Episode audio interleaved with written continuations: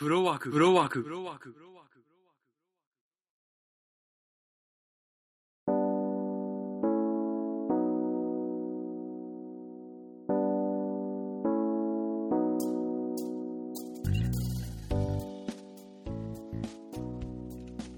はい、では、えーっと今年の、えーやり残しを話していきたいと思いますけれども、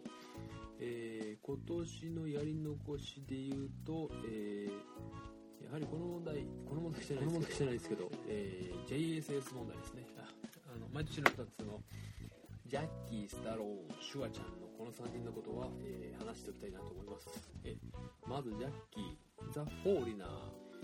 この作品に関しては、えーはっきりと言いますけども素晴らしい作品なのでジャッキーファンならずとも見てほしいというところが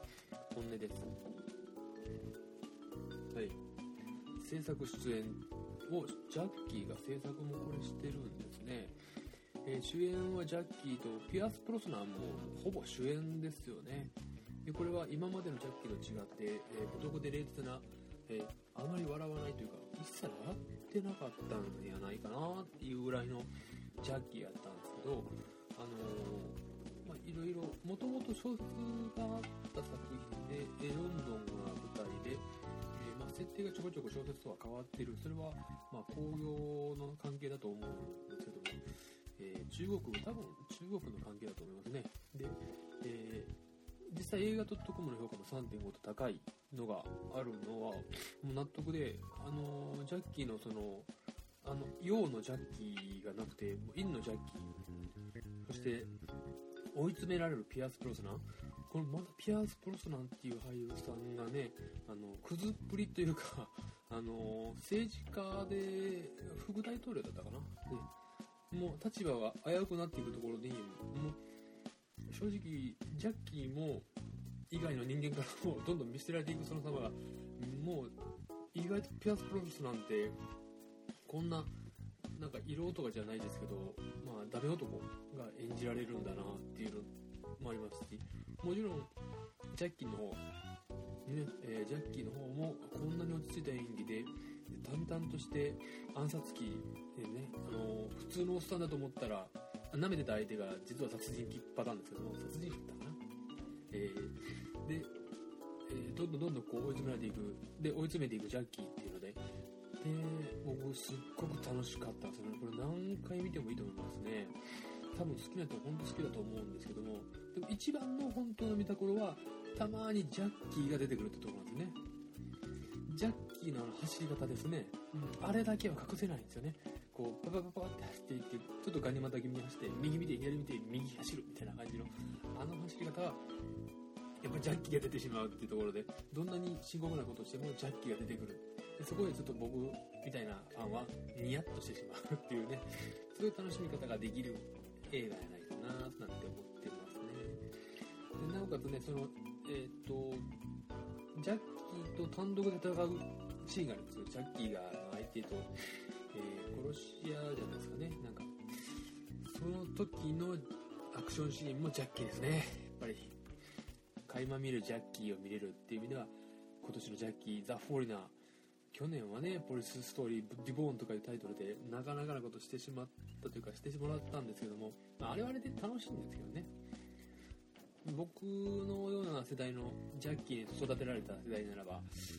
まあ、見ないわけにはいかないかなっていうのはありますね。2020年もジャッキー今のところ、えーナイト・オブ・シャドウゴールデン・ジョブっていうのがゴールデン・ジョブは出ないのかっていうので出る予定みたいですよ。はい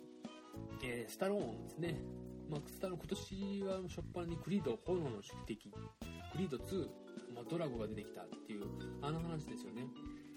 ドラゴが良かったですね、まあ、スタローンもいいんですけども僕の一番好きなシーンはあのスタローンと、えードラゴあスタローンとドラ,、えードラゴじゃないや、えーロッキーとドラゴがあのロッキーの店の中で話をするっていう。あそこはやっぱり震えましたよねドラゴンはね、うん、すんげえデレデレしちゃうんですよね。ツンツンしちゃうんですよね。デレデレしちゃうんですね。俺のこと覚えてるかみたいな。ロッキーが「え？ん？お前おいいたな」みたいな「俺の写真がお前店の中にねえじゃねえか」ってドラゴンが言ったら「うん」みたいな感じで。そのやり合いですよね。そこだけでももうあこの映画見てよかったなってちょっと、まあ、結構序盤なんですけど思いました。でもちろんねあのドラゴンの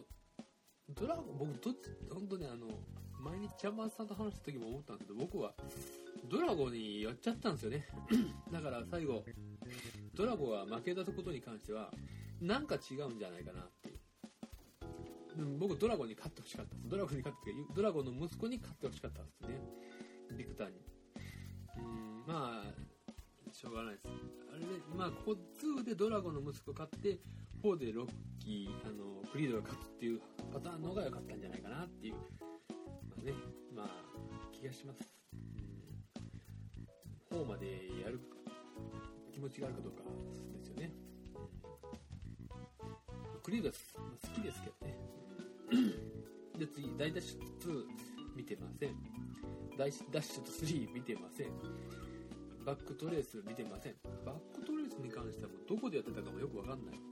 大ダッシュ2はブルクセブンでやって3もやって2は見にあ見に行った？2は見に行ったんだけどもうすげえ寝てよく寝たこれもよく寝たなと思いますよ。っていう作品ですね。デーブ・バーティスタが出てるような作品で。ねデーブ・バーティスタ最近外さないですけど思いっきりこの作品では外してましたね。ビデオでいいですこれは。多分。スタローンはやっぱり何作も出て、うん、それなりに外れも作る人で、うん、すごいなと思いますね。えチュワちゃん？チュワちゃんはもう言わずと知れたターミネーターニューフェイト。これが今年に関してはこれ一作なのかな？シュワちゃんね、まあ、コマンドも上映してたりしてちょっと見に行けなかったのが残念。ターミネーターニューフェイト僕的にはターミネーター本当に参加したのが遅かったので申し訳ないぐらい、うん、思い入れという意味ではちょっと他の人より弱いかなっていう気はしてるんやけどでもうーんまあ好きです。2とかやっぱま見てもすごいし1もすごいしやっぱ2のあの2で劇場で見に行ったことがあったけどやっぱすごい今見てもすごいシーン満載だなっていうですよね気持ちですよね。やっぱり34となっていくとちょっと多分上映当時に見たらやっぱりなんだこれってなるかもしれないですけどいろいろ話聞くとあれはあれで面白いなと思うしまあ4という4というかですよね。で一番最近の、えー、5, 5というかジェニシスジェニシスなんですね。ジェニシス。ジェニシスも僕はまあ嫌いじゃないっていうか好きな方なんですよね。いろいろこう詰め合わせて。ある種ファンムービーになっていて。で後半もちょっと変えたりしてね。面白いなと思うんですけどファンからは結構あ怒られるなーっていうのが気になる 気になるところなんですけどね。うん。で今回の作品。逆に言うと僕今回の作品の方がジェニシスより楽しめなかったんですよね。ジェニシスはなんだかあんだいって結構こう作りは荒いながらもあ作りというか脚本が結構こう詰めて詰めて作ったせいで、まあ、雑なんですけどもいろんな要素があって結構楽しめたんですけど今回のはなんかうまく作りすぎたなって言うという気持ちもあるし、まあ、もちろんあの女性あの女性もね、えー、マッケンジ・デイビスか。新しいこう今では男性のターミネートというか、うん、あの守るのが、まあ、ロボットじゃないですけどあのいわゆるヒロインを守る戦士ですよね。マッケンジ・デイビスもいいですし、まあ、もちろんリンダ・サラコナ役のジンダ・ハミルトンが帰ってきたっていうのも燃える燃える要素燃える燃え炎の炎の炎燃える要素なんだけど逆に言うとリンダ・ハミルトンの演技が、うん、80年代な感じの演技なんですよね。僕からすると。それはそれで面白いっちゃ面白いんですけどちょっと浮いてたかなっていう、うん、なんかその演技を消せないのかなっていう。逆に言うとシュワちゃんの方がむしろ昔より上手くなってるか。ら変な感じですね、うん、であとはんとかそう、まあ、スタローンだけで言うと、うん、やっぱりスタローン見やすくなってるなっていうのが結構思うところですよね。それがいいのかどうかはよくわかんないですけども、まあ僕ら的にはいいんじゃないですかね。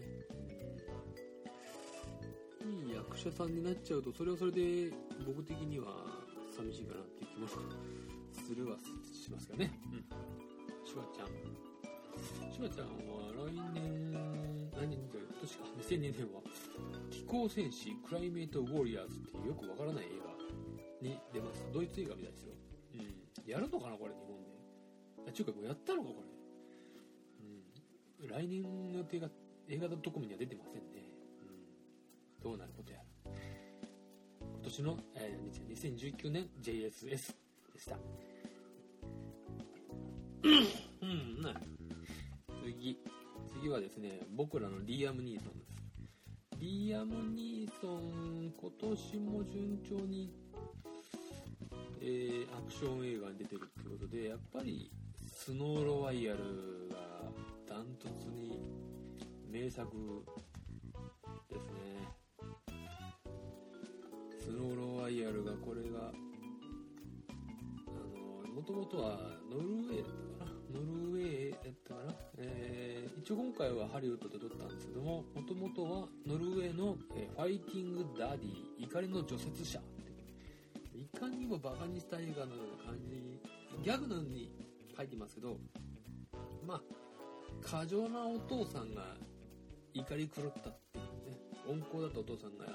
あの、さっきのジャッキーの話と一緒ですね。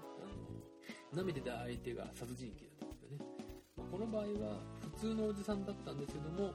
息子を殺されて復讐のために、夫その持っている力を100%力を出し切ったっていう映画なんです。けどその出し切り方があの除雪車だったりとかしてた。でまあリーアム・ニーソンがやっちゃうと頑丈なんですよね。殴るちょっとやそっと殴られてもちょっとやそっと殴ってもリーアム・ニーソンなら大丈夫っていうことで突き進む。これ大体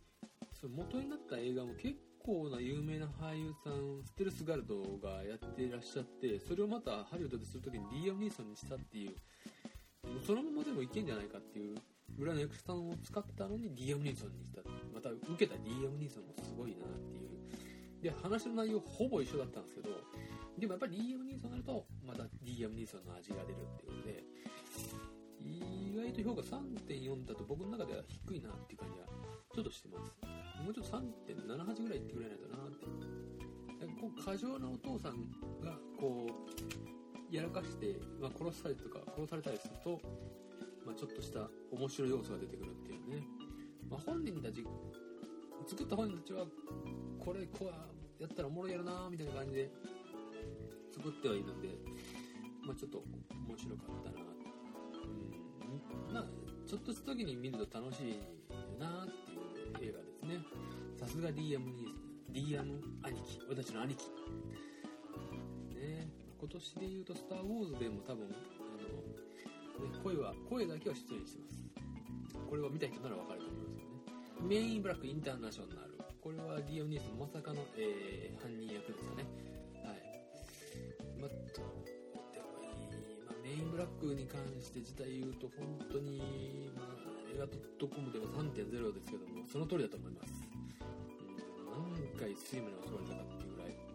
メインブラックね。クリス・ヘムズワース、テッサ、テッサ・トンプソンっていう2人でもうマイティー・ソー・ラグナロクですからね。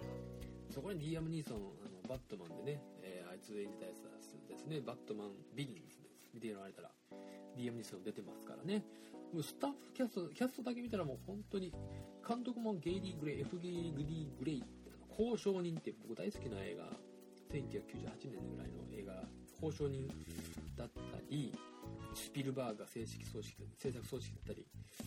いろいろな人が出ているのにこの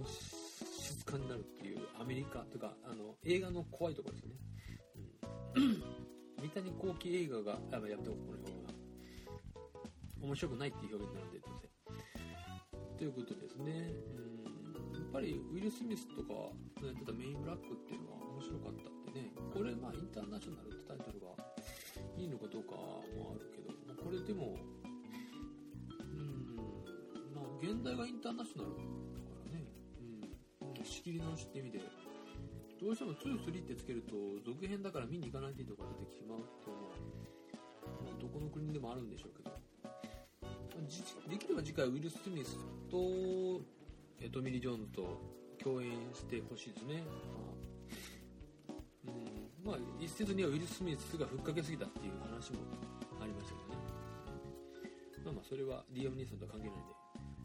まあ、DM ニーソンここの DM ニーソンもちょっとちょけてるって感じで今年の DM は、うんまあ、スノーロワイヤルは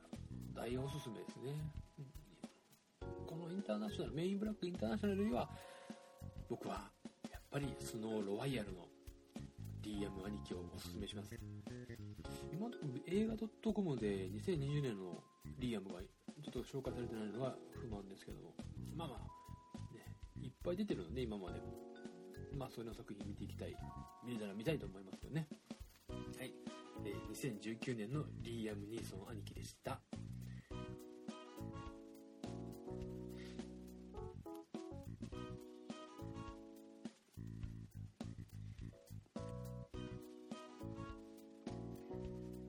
はい。で、そうですね、あと残したことといえば、話題作で言うと、まあ、あれはいいすか、なんたらの方は。うね。えー、見ましたよ、なんたらの方ね。ちゃんま通信に、ちゃんまつ神に、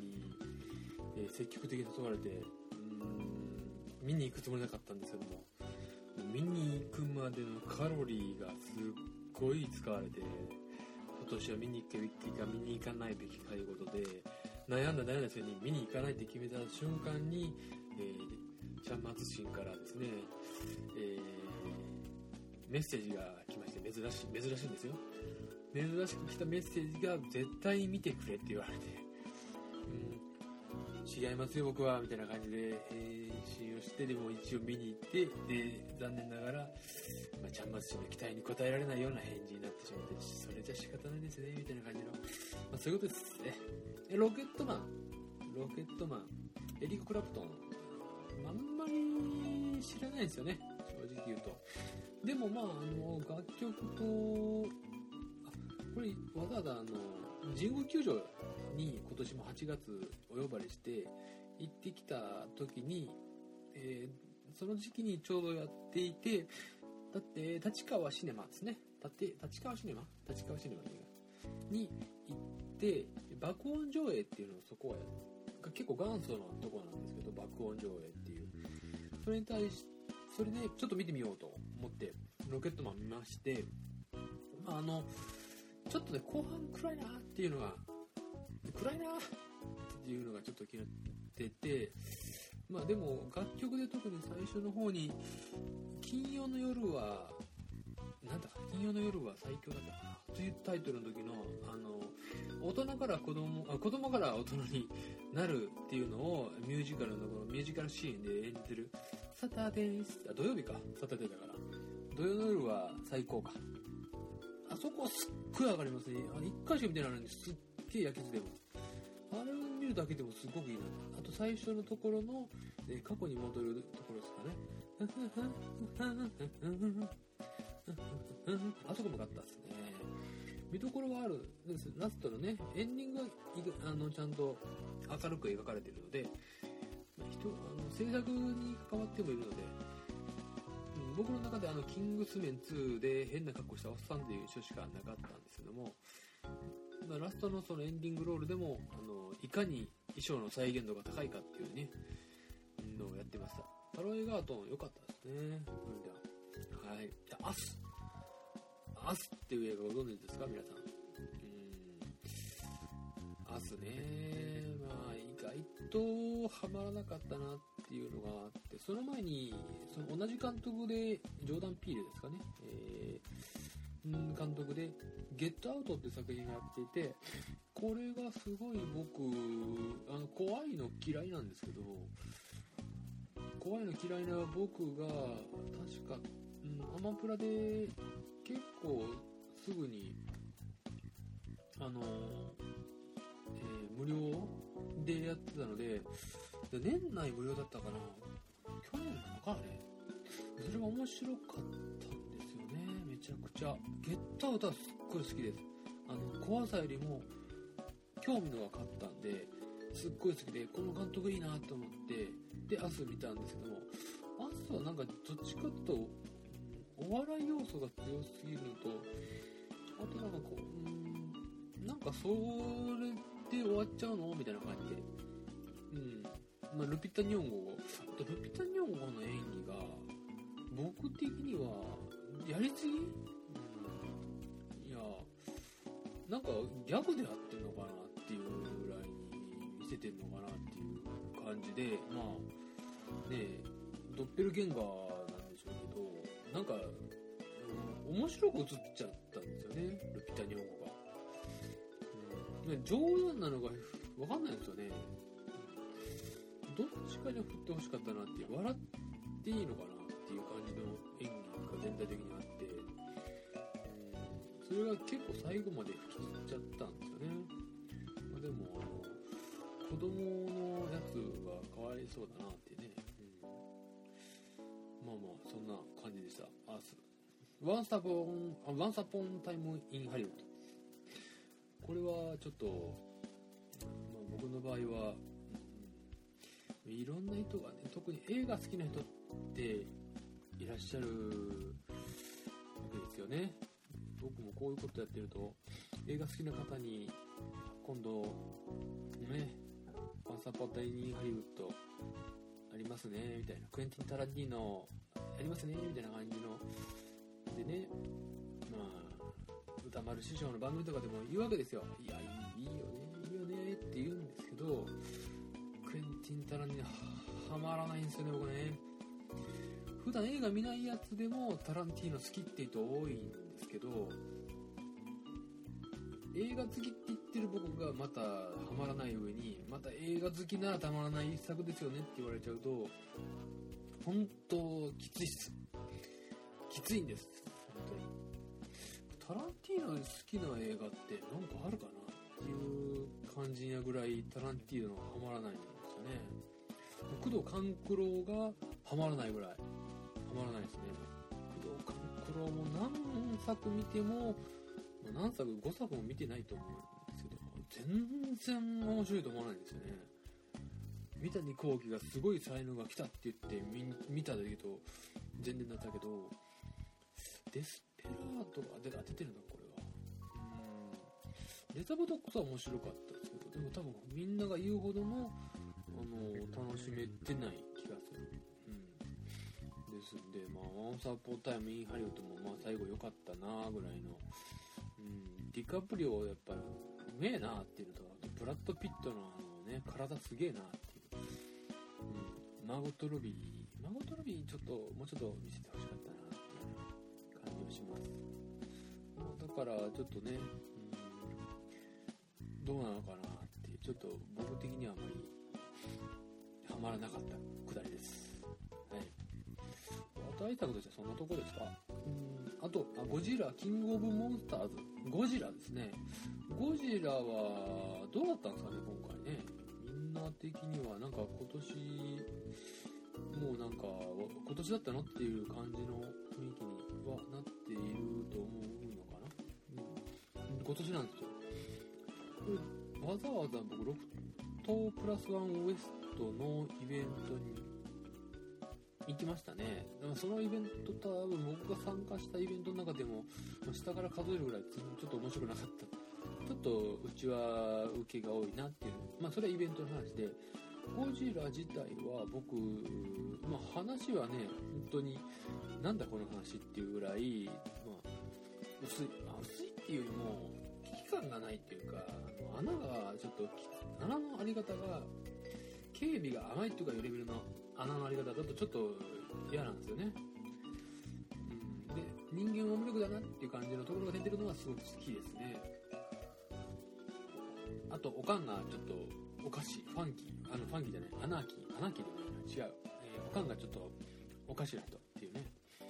それだけで済ましていいのかっていう感じもするしサリー・ホーキンス僕好きなんですけどサリー・ホーキンスがあっさり死にすぎてるし渡辺謙の死ぬ理由があれあれが一番ダメだなやっぱり。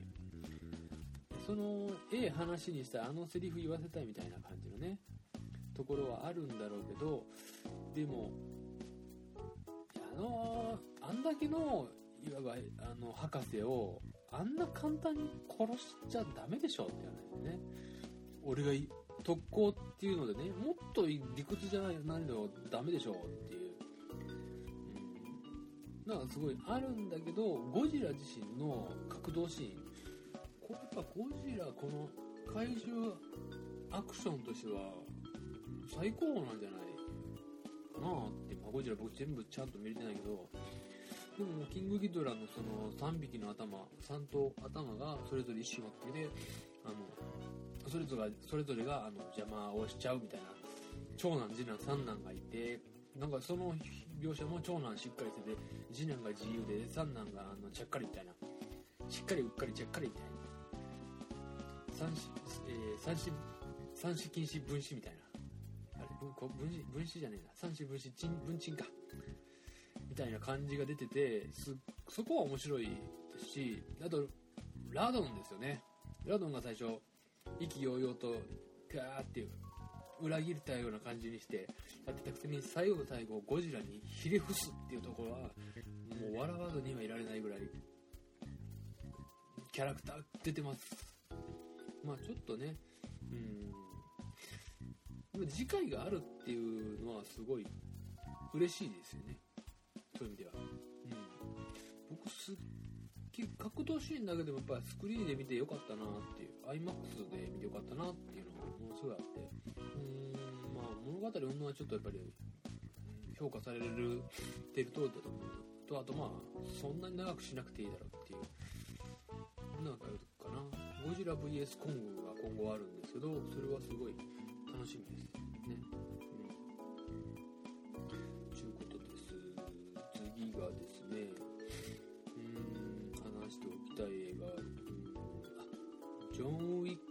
今年のある種、えー、そっかさっきのあとこにいないとダメだな。今年の、えーキアヌ・リーブスですね。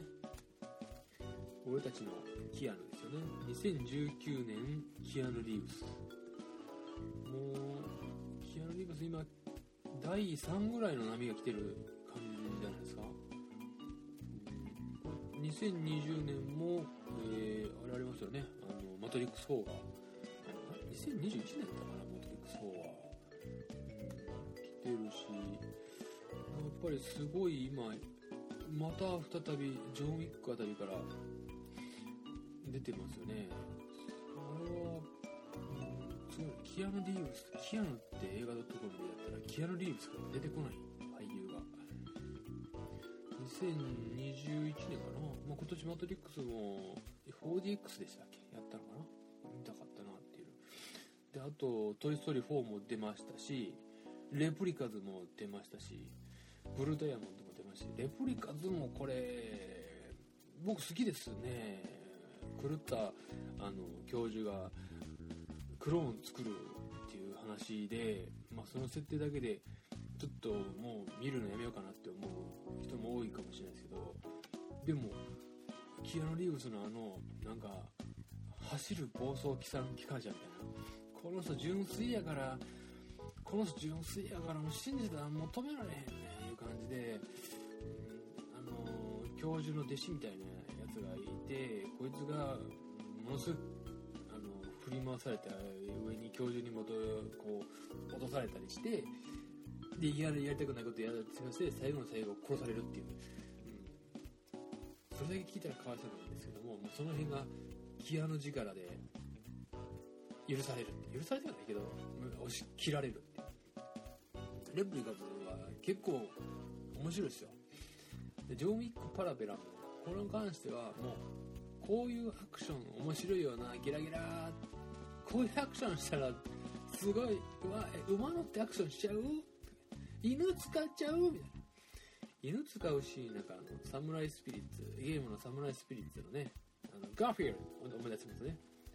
あれとか思い出してすごく楽しいですよ、まあ、とにかくあの話は進んでないですからね。ほぼほぼ進んでないですからね。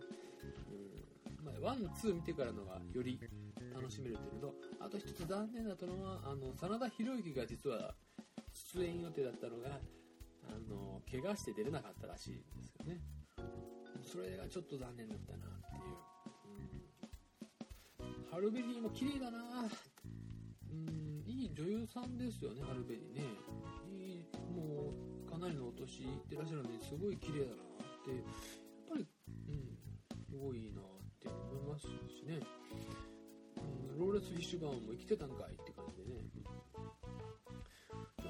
なんかもうあの文句言うちょっとまあずっとアクションなんで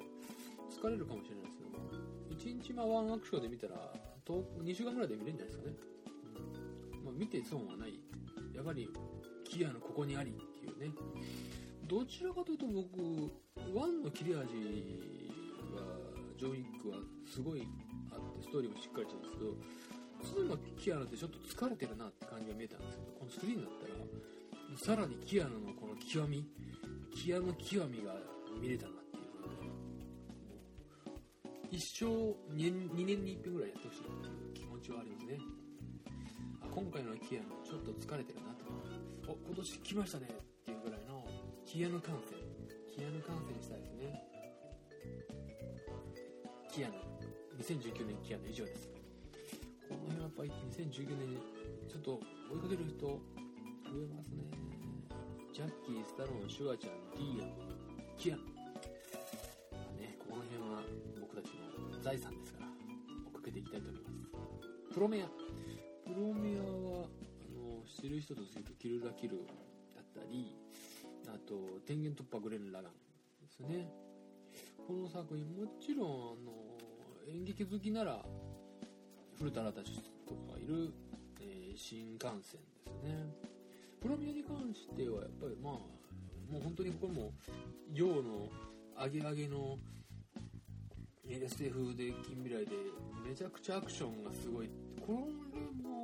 もスパイダーバースとかあそこらもすごい言われてますけどこの作品に関してのアクションとか演出とかもものすごい好きですね。今石宏之監督っていうのはとにかくグリングリン動かすグリングリンこうキャラクターを動かしてやっていくっていうので見てる方のカロリーもすごい消費されてしまうんですけどもちょっとこの映画に関してはやりすぎかなっていうのは回数が多かったかなっていうのでストーリー展開で浮き沈みがもうちょっと欲しかったなまあ、一回見たら、すっげえなってのは思ってもらえると思うんですね。まあちょっと俳優陣堺雅人ってうまいなってすごい思いました。松山ケンイチはもうもう少し欲しいな里見太一ももう少しちょっとやったなっていうのは僕の中であるんですけども。でも堺雅人はいいですね。悪役。悪役なんですけどね、うん、古田新太もっと出てほしかったなっていう。この辺の役者さんはやっぱし、うん、達したというかキャラクターがしっかりしてるというか、うん、この出すとこ出す引っ込めるとこ引っ込めるっていうのがうまい。そういう意味では松山ケンイチや早乙女太一さんなんかはその辺が弱いということでちょっと新幹線でもまあ多分僕舞台見に行っても同じ感想が出るんじゃないかなっていう気はしますね。でもプロミア本当すごいなと思ったのは1回見に行って面白かったなって朝一見たのかな面白かったなって思いながら2回目見るにはカロリー高いからちょっと控えてたら、えー爆音上映かな、えームーピックス尼崎でやられた、まあ、その日はグレンラガあプロメアとスパイダーバーススパイダーファフロムホームを見に行ったんですけどプロメア確か、まあ、すぐチケット取れるからということで最後に3番目にしたんですけどプロメアが一番埋まるのが早かったっていうのがちょっとびっくりしていやちょっと僕真ん中目が好きなんですよね。一番前好きな人も多いんですけど一番前僕あの見えなくなっちゃうんですよね。全体が。だから僕ちょっと真ん中の後ろ目のちょっと左目なんですよ。っていうのは僕利き目利き目利き利き目か。利き目が右なんでちょっと、えー相対して左の方が真ん中に来るっていうことに気づきましたちょっと左目を選ぶんですけどそれが取れなくて俺ちょっと左の方に寄っちゃったなと見ながら当日行った時にびっくりしたんですけども観客観客？お客さん？の9割が女性なんですよ。プロになって。それにびっくりしてあそっちに引っかかったんかっていう。これだっていつだ？上映は2019年の5月。5月24日。今でもやってますからね。結構ラメアは。なだから節目節目でやると思うし熱狂的なファンは確実に作ったんで2とかはないと思うんですけどうんさすさすがだなっていうかね多分うんこれからも今石宏之監督というかトリがやっぱり注目株だな。っていうのは思いますね。うんまあアニメ好きじゃない人でも見てもらえたらちょっとだからグリグリするのが苦手な人はダメかもしれないですね。あと言っときたい映画オーバーロードオーバーロードっていう映画はこれはちょっとどうあのーオーバーロードで、えー映画で検索してるオーバーロードのバーはブワブワウに小さいあれオーバーロードになっているんですけど何しかまあ見に行くきっかけになったのは J.J. エイブラムスがプロデューサーを務めてたっていうことそれ一つで役者さんは知らないですねほぼほぼ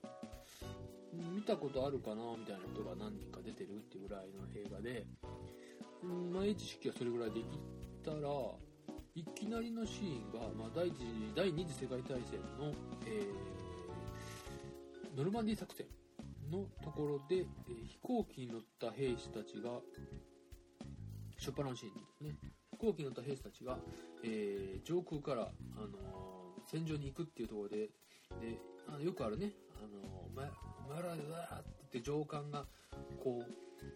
説教するっていうシーンですね。これがそういうシーンから始まったと思ったら飛行機があの爆撃にやられちゃってで主人公たちが飛び降りなあかんみたいなのって、えー上官が殺されたりザーってしてこう飛行機から飛び降りてガーってそこは主人公目線だったんじゃないかな。こう「やー」ってこう降りていった先でで降りたジャングルジャングルじゃないな。まあまあ、まあ、茂みですよね。のところで、えー格闘して戦ってっていう風にすごいこう戦場もののして質が高えなっていう始まり方をして